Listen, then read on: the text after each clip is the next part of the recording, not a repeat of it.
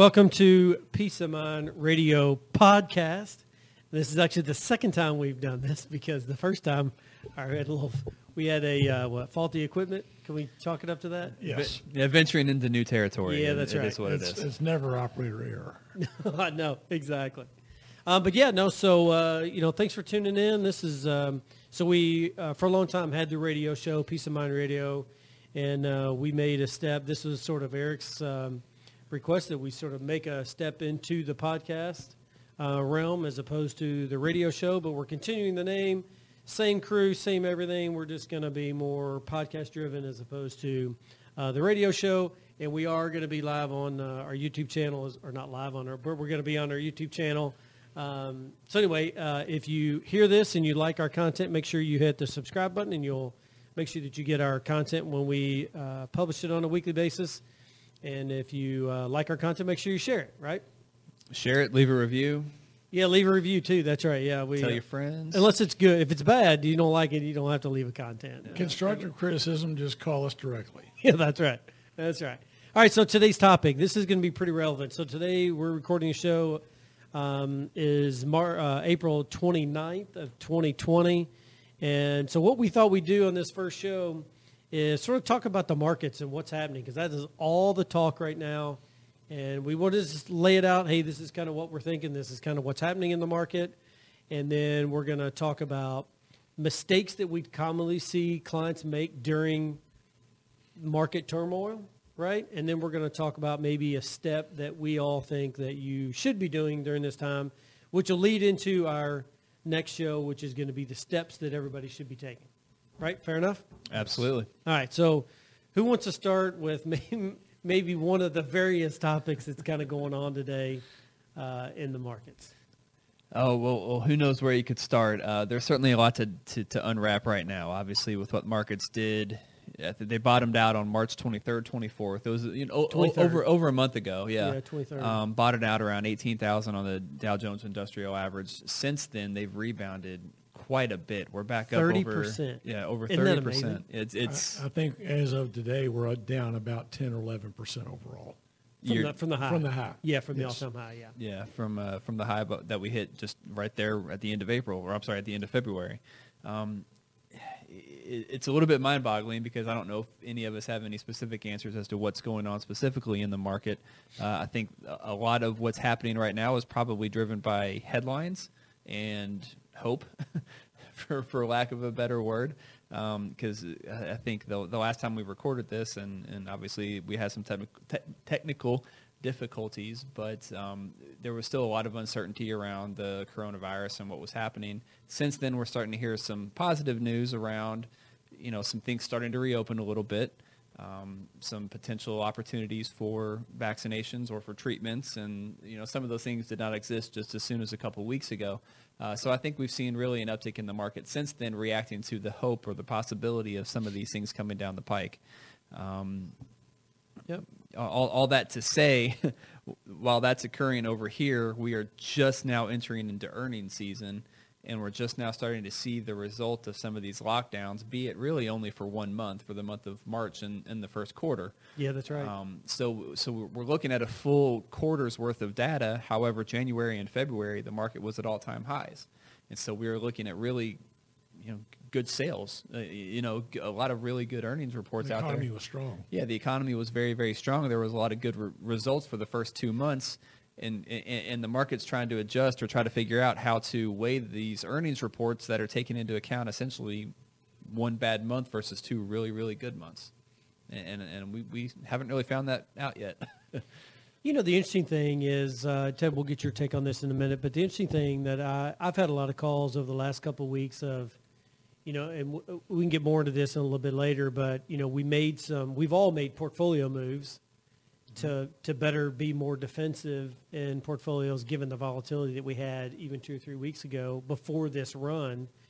And none of us made an adjustment to make up for this run that we've had. But the interesting thing is the markets at a very high level trade on two different aspects. And this is what we all have to keep in mind. I actually did a, a quick video for my clients that uh, I did today, as a matter of fact. But the clients either, the, uh, the markets move on data or emotion, right? And what we've seen the market move on, this little 30% run we've seen from the bottom, is purely driven off emotion. It has nothing to do with the data that's coming out because if you look at the data that's coming out, and there's lots of data that affects the markets, but really there's three main ones that I typically look at, which are unemployment, GDP growth, and earnings. There's not one piece of good news in any of that, right? no. Not one. So, and you can look at other data like, you know, cap spending and all the, you know, in, import exports and all that good stuff. But really, those are the three main drivers that I look at. There's not one piece of good news, and yet the market's rallied. So I believe what you're saying is it's really moving on emotion. It's how we feel about what's going to be happening, whether it's going to be a soft open or or whatever. So it, that's the thing to keep in mind. When we're talking about this is this market's not has not increased on the data, which is which is incredibly important. Well, there is something else that's driving the market. Uh, there's an old saying in the market, don't fight the Fed. And every time Yep. going back to 2011 when they started the quantitative easing, whenever we had a market dip, the Fed came out with four different rounds of various types of stimulus and the market re- rebounded. Um, right now, the market, uh, the Fed is basically said they're going to, going to do whatever is necessary to support the markets and the economy. They're buying uh, corporate bonds, which they've never done before. Right.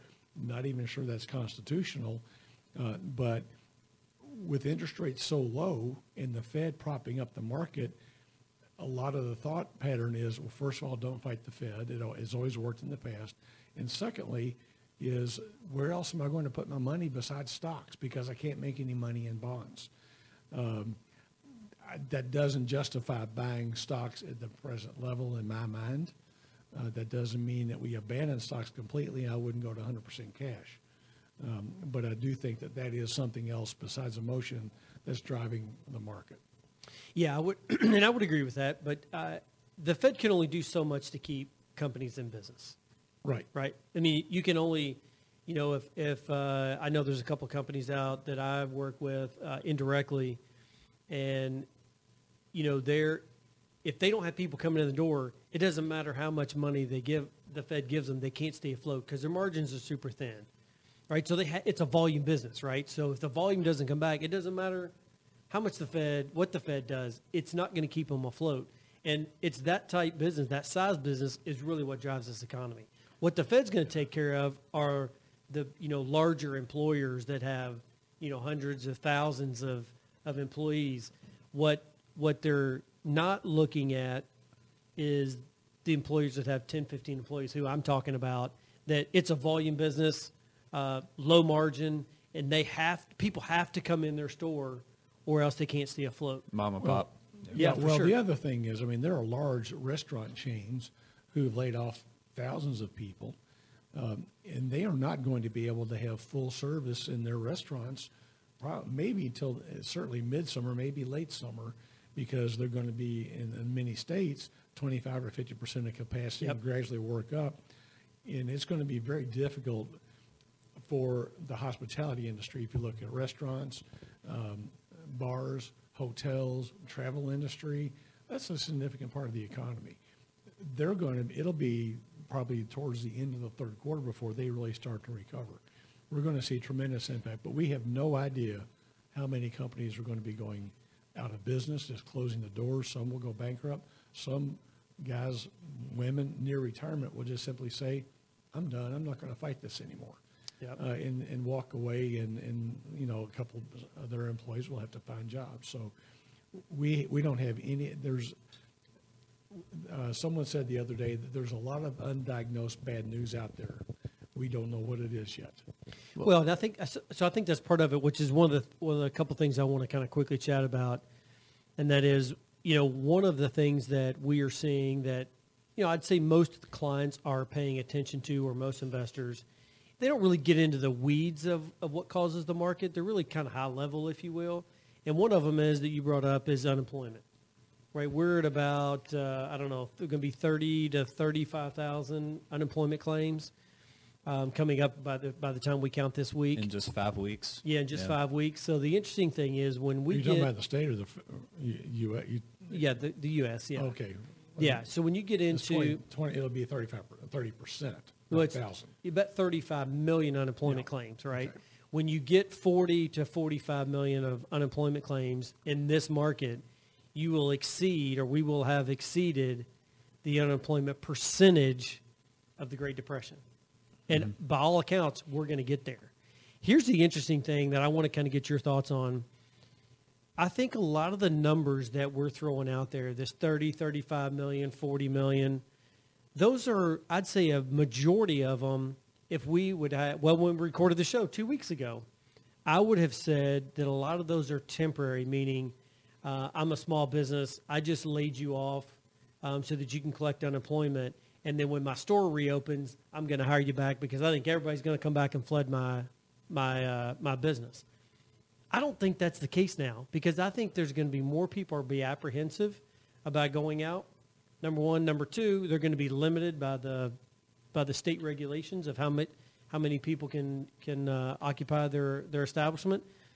I think that's going to be a much slower crawl out of the unemployment than maybe what we thought about three weeks ago. Well, you're also going to have a lot of companies maybe even reevaluating or being more careful with their spending. And so maybe they had a workforce of 100. They maybe pared that down to, let's say, 75, and, and they have a, most of those employees, let's say, working from home. Well, let's say they've maybe figured out a way to be a little bit more efficient, or they're trying to force themselves to become a little bit more efficient to save a few bucks because they don't know how quickly this thing is going to recover. So maybe if they laid off, let's just say in this scenario, 25 people, maybe they're only going to decide to bring 10 people back. That's right. In, in the short term, anyway, until they maybe get a better handle on how this is all going to shake out. And who knows, they could maybe learn to live with only 85 employees versus the 100 that they had before. They're not going to bring those 15 employees back. Right. If they found a way to cut some costs, you know, be a little bit more lean, be a little bit more efficient. And that's what a lot of companies across the country are, are doing right now. You're trying to figure out a way to do more with less because, you know, we're in an era where th- there's just so little room for, there's just no pro- profit margins right now. That's a great point no room for error. because if you look back at the last two recessions, in both cases, uh, we saw companies decide, instead of bringing people back, they decided to bring on more technology to be, become more efficient. And, it, and that was across the board, didn't matter what kind of industry you were in. And, and so I think we're going to see that. I, I know I, I've got some contacts in the restaurant industry, and they're already telling me that they're probably not going back to where they were in terms Right. of employment. Some of their employees don't want to come back to work because they're making more money on unemployment. Well, that's that's But another also- issue right now. Yeah. But they're also looking to modernize and, and improve the efficiencies in terms of their drive-through, ordering capacities, all Yep. those kinds of things. Yeah, so I think I think um, when it comes to the unemployment numbers, I think what you said a few minutes ago was kind of spot on, which is why I want to highlight a couple of things here. You said that you know that the underlying um, n- the data behind all this we haven't even really seen yet. We won't see it for the next three to six months, right? So I think the unemployment number we will see, uh, as opposed to the other two things I want to talk about. The unemployment numbers we'll see, right? So I think when you start to this soft open, when we get in through the middle to the end of May, even the first part of June, I think we, if we start to see positive numbers as opposed to these gross negative numbers that are coming out now, I think that's a the beginning of an indicator that we've sort of seen the bottom of, you know, that we're, that we're starting to crawl out of this hole that we're in because the employment number is sort of a precursor to the data that's going to be coming out, um, which is what I want to tackle next, which is GDP growth. These are all indicators of how the market is is doing, How the economy right? is doing. How the I'm sorry, how the economy's doing. So GDP came out that just the month of March alone, we were down 4.8 percent. I think it came out today. For the quarter, yes. 4.8. Yeah, I'm sorry for the quarter. And if you look at the quarter of, you know, 13 month, 13 weeks, whatever that was, and we really only had the shutdown for two, two and a half weeks of the quarter. That's the scary thing. That, So- that's exactly where I was going. Yeah. It's a scary number. So you take that in consideration that that is going to be really you've got the full month of April totally shut down, right? May is going to be partial because we're going to have some companies that kind of reopen. Um, but really, we're not going to see anything fully open until June, July. So we're going to have pretty much a full quarter of negative GDP growth. And I've heard numbers, you, you've seen them everywhere, that we could see negative anywhere between 20 and 40% GDP growth.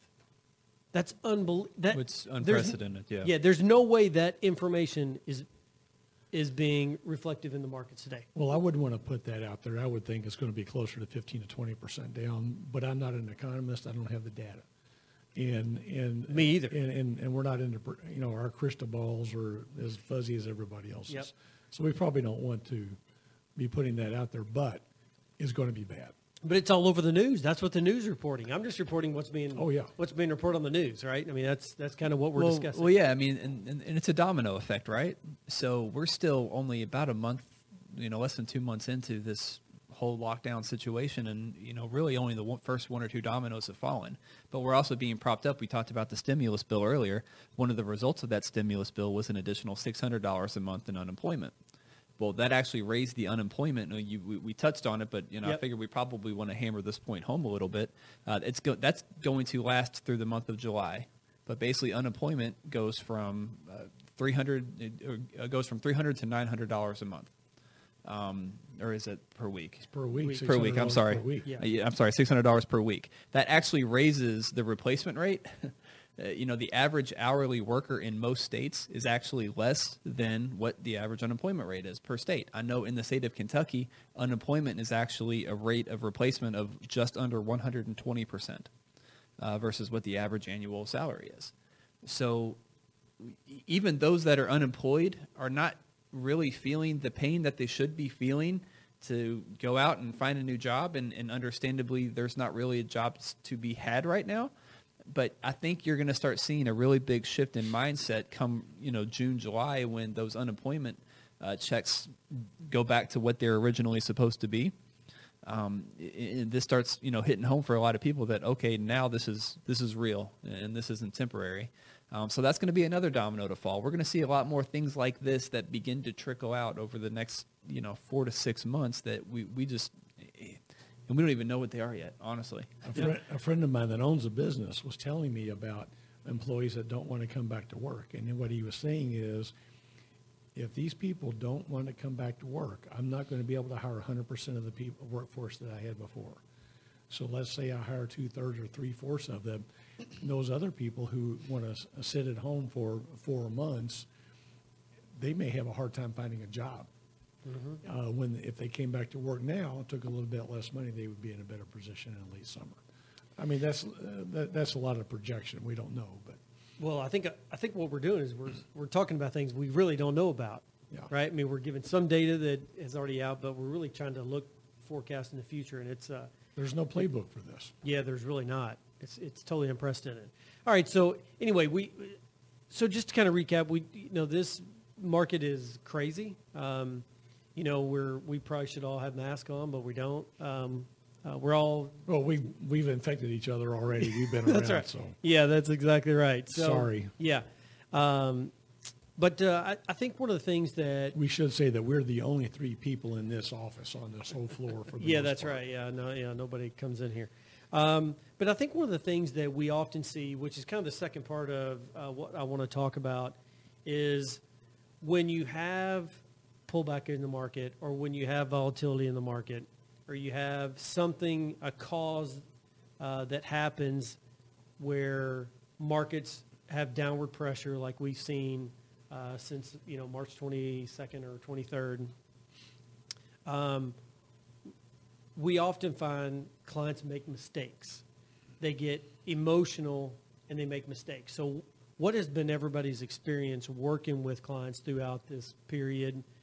And, you know, what are some of the mistakes that we commonly see clients make during this type of market?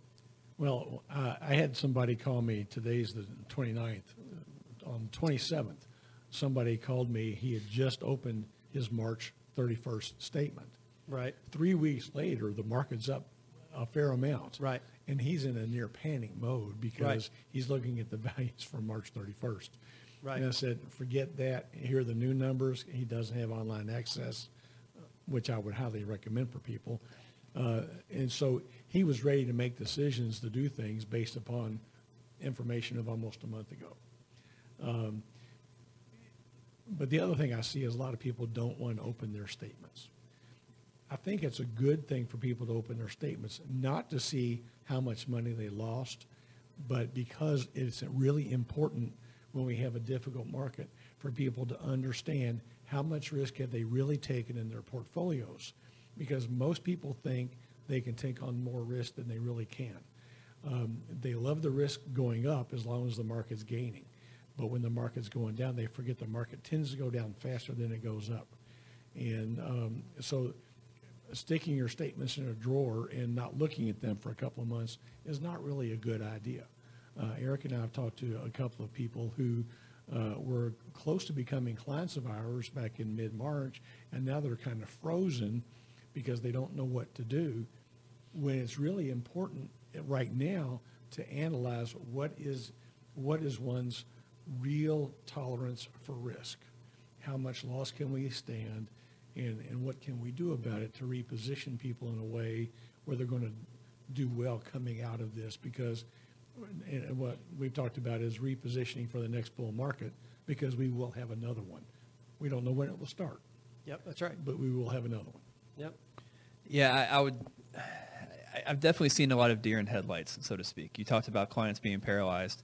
Um, you know, both clients and prospects. I- I've seen a lot of, you know, there's something about turbulent times, about volatility that just has a paralyzing effect on people, and they just want to stop, stand in place, and not do anything, and wait for it to go back to normal. And I actually had a conversation with a, lady yesterday about this, as a matter of fact. She was saying, well, I'm just going to wait for all this to blow over, and, and maybe we can talk about this again in a, in a month or two. Well, in a month or two, there's a really good chance that this has not blown over. I, this is this is really an unprecedented time in our history right now. I mean, we've never faced anything like this, where we've effectively shut down our own economy, and you don't just recover from that in a month or two. And so we have to be eh, very diligent about creating and sticking to financial plans. And I know we're going to get to that, you know, topic here in just a little bit, but um, if, if you're thinking about doing something, now is actually the best time to be doing something because you want to make sure you understand exactly where you are, exactly what your plan looks like, and exactly what the future holds for you, regardless of what the market's going to do. And if you're not planning now, this is absolutely the, the best time to be doing that.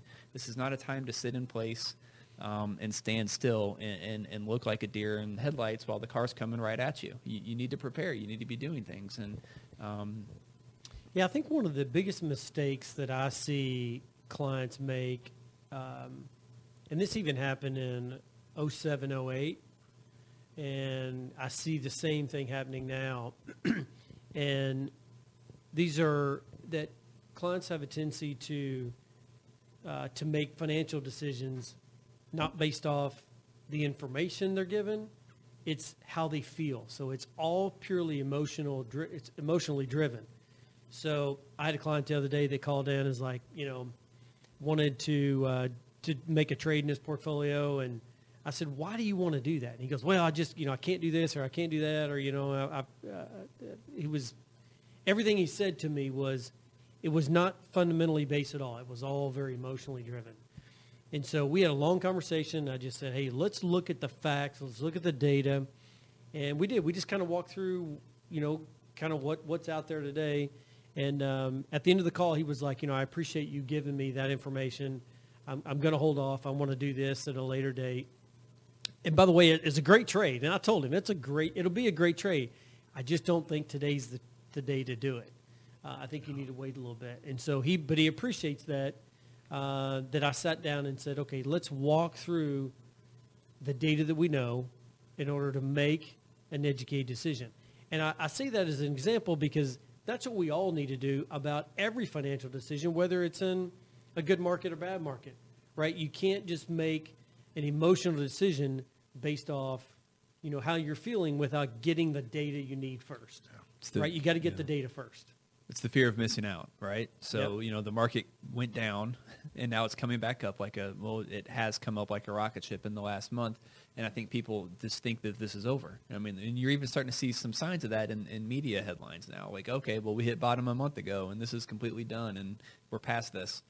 Eh, well, maybe, maybe not. I hope so. I, I would love to believe that I'm wrong about that. But um, there's that real, very real fear of missing out that you know, okay, well, the market's already started to come back. I need to make sure that I'm in a position right now today to be able to recapture that. When in reality, I, I don't think we're through the end of, you know, volatile times Yeah. uh, right now. So to your point, I mean, you know, making decisions based on emotion as opposed to making decisions based on logic uh, and, and data, um, it, it can be really harmful. Well, we're, we're never able to make, completely make a decision based on logic and data. There is always going to be an element of emotion. Sure. But we Yeah. have to take that into account and understand what our emotions are and make, pro- that's what our, that's why we do a risk tolerance for people. Because that has more to do with emotion than it does with data or, or logic. Yeah, now the other, uh, I'll I'll bring up one other uh, mistake that I often see, and then we'll get to uh, sort of the last part of this. But, um, we, and we we all sort of joke around about this, and that is, I couldn't tell you the number of folks that have called me, or I've heard, or I've just been in general conversation with, and somebody will say, "Well, my neighbor told me this." My so and so just input anybody other than a professional told me this, told me that. I saw on Facebook. Yeah, ex- yeah. Saw on Facebook. I read on Twitter or whatever, whatever else is out there. But if it's online, you know it's 100% accurate. Well, uh, absolutely. But I guess that's the other mistake that we often find is that instead of relying on a professional for advice, sometimes investors will seek the advice of a non-professional and make a decision based on that advice. And it's no different than, you know, we'll, uh, when, especially when we first meet a new client um, or prospective client and they come in, it's, uh, it's the old saying, you know, if you have, I use this example all the time, you know, if you have a backache and, um, you know, and your back's bothering you, you wouldn't, necess- you wouldn't necessarily go to your eye doctor and say, hey, my back's hurting, you know, give me a, a remedy or, or, you know, do an evaluation of me. That's just not what you do, right? You go to a specialist, you would go to a pain specialist or a back specialist or, a, you know, an ortho guy to be able to do the proper evaluation you need and give you the advice to, uh, to help you. So it's kind of the same scenario, right? If you're an investor and you're working um, with a professional, or even if you're not working professional and you are um, trying to make financial decisions, you need to seek the advice of a professional to say, what do I need to do? What's in my best interest? Given all this craziness going on, what's in my best interest and what do I need to be doing? And- the reason that's important, or one reason it's important, is when we're talking to a friend or a family member, reading somebody online, they really they don't have any idea what our what an individual situation is, what the extent of the holdings are, what people want to do with their life when when they want to retire, what kind of special needs they might have, and and that's what has to be done to do a, a, really good financial plan is you have to look at all those kinds of things and just say, oh, you ought to be buying this or you ought to be selling this is a part of something that they don't understand doesn't make any sense. I believe if, if somebody has done the, the most basic thing, which is having a bucket of income, cash, whatever it is, but access to money that they're going to need in the next 18 months to 24 months, they don't need to be too quick to pull the trigger on anything as long as they know that their needs are going to be met in the next couple of years. Uh, so they can take their time to make edu- an educated, as we talked about, to make an educated uh, decision about what to do, to get some good advice, and take a look at the entire picture. even when you talk to individual investors that have maybe even done pretty well for themselves you know what, what's you know we, we tend to talk about or think about people that you know are maybe out there trying to day trade or, or making big mistakes let's let's think about those that are you know fairly cautious with their money and maybe they're investing you know relatively you know well in let's say index funds for example um, there there still never hurts to have an opportunity to have an unbiased, objective eye take a look at your portfolio, just to give you some outside thinking, right? Um, you know, when you think about Michael Jordan, greatest basketball player, right? You know, I know that's the hot debate these days, especially with his documentary out, but he always had a coach, right? Tiger Woods. You'd never see Tiger Woods on the golf course without what? A caddy, right? They're always talking, they're always strategizing, they're working together. That caddy's not going to play nearly as well as Tiger Woods, but he can analyze his swing, he can offer tips, he can help him out. Um, you know, in times where maybe Tiger Woods is not thinking about, you know, some twitch that he's making in his backswing, right? Sometimes it takes somebody else to point out something that's occurring that you just are not seeing with your own eyes because you're just numb to it. You just don't see it yourself. Um, you know, it just helps to have another watchful eye taking a look at things for Well, you. one benefit of a coach, you mentioned those guys, is they work with coaches that know them very, very well. They know their mental approach to the game. They they know their abilities. They know what they've done in the past. Um, they're not just flying blind. They they have a very good understanding of the athlete or whoever it is they're working with. Um, so that's really important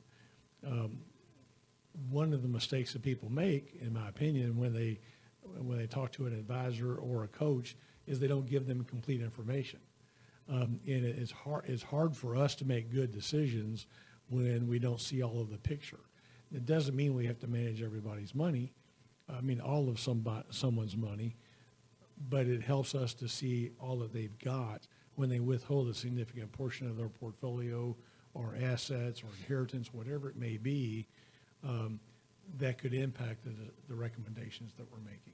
Yeah, and so uh, just on a quick note, uh, I don't know if you guys ever uh, saw any of the, the uh, documentaries with about Tiger and you know his run. What is it in the 2000s? That were just it was amazing, right? Magical, yeah. Yeah, and his um, caddy knew him so well that he could tell when he was getting amped up if he was making a run, and would always overclub him or underclub him based on the adrenaline he had pumping through him. So he could tell whether he was amped up, and he would he would you know let's say he the the shot called for a normal seven iron or whatever. If he was amped up, he would down club him because he knew he was gonna you know he just had the adrenaline and would Yeah. you know would uh, kind of go after it. And so I mean that's that's the type thing that you know we we all wish we had that relationship with all of our clients, right? And we all have those relationships that are better when just what you're saying when we know everything about them and they're calling asking us for advice. Hey, I've got this going on. What should I do? I've got this going on. What should I do? Those are the relationships where we can give them sort of a, a second opinion, if you will, just to make sure that they, in fact, are making a, dis- a good decision. Well, one thing Eric and I talked about a little bit this morning, uh, something that I read uh, from another advisor actually, uh, was talking about the kind of people they like to work with. Um, it's hard for us to work with somebody who won't take our advice. They'll they'll take what they like, but not things that they don't, don't feel comfortable with. Um, so you really have to have a lot of trust in a financial advisor that you choose. We have to have trust in our clients that they will follow our advice. We're not going to be telling them what to do based upon what we think is best for the general population, but that's where a relationship becomes so important that we know them well enough to know what is best for them. Um, and, and the client has to trust that as much as the advisor does. Yeah, I would. Uh, I would totally agree, and, and that sort of leads to the last point. So we'll just uh, kind of wrap up today's uh, podcast, and that is, which is going to lead to uh, our next podcast next week, and we're going to get into the steps that we think clients should make, you know, given market volatilities, or what, you know, really the steps they should take in any market, but especially during market volatility, and that is the the overwhelming. Um, need for planning and following a plan no matter what. Good markets, bad markets, you know, volatile markets, you name it, but you need to follow a plan. Once you have a plan in place, it's incredibly important to follow it. And yeah, they're going to make a few deviations here and there, but that's why we do financial planning as opposed to a financial plan because a financial plan, which is what most people get, which is a snapshot in time, and then they put it up on a bookshelf. We do financial planning, which is actively planning with a client that says, okay, here's your particular situation. Yes, the markets are down a little bit. You've now been furloughed, whatever the case is. Let's go back and look at the numbers and make any adjustments we need to make. That's that's the type planning we're talking about. And look, if, if you've never gone through something like that, uh, give us a call. We'll be happy to walk you through it, tell you how we do things, tell you why we think it's important to do financial planning as opposed to a financial plan. Uh, and then next week, we're going to talk about the steps that you need to take uh, in order to implement a plan and stay on a plan. Can I make one quick point? Absolutely. Um, I haven't seen a, survey recently, but there have been surveys that show that people that have a financial plan, that's an ongoing process, tend to be much more comfortable with their investments. They tend to be um, uh, more confident that what they are doing, that, that they're on the right road. They're less inclined to make emotional decisions uh, that would derail that plan. And, and so it helps them stay on track. And, and that's a really important part uh, the, uh, of the reasoning behind doing financial planning. Yep, exactly. So that's what we're going to tackle next week. So just make sure you tune in to next week's uh, episode. We are going to talk about the steps that you need to be taken. Uh, and again, if you would, um, if you like our content, make sure you share it. Uh, if you want to get our content that we post on our YouTube channel on a regular basis, uh, make sure that you hit subscribe. And then all of our podcasts are going to be on our uh, website, peaceofmindradio.com.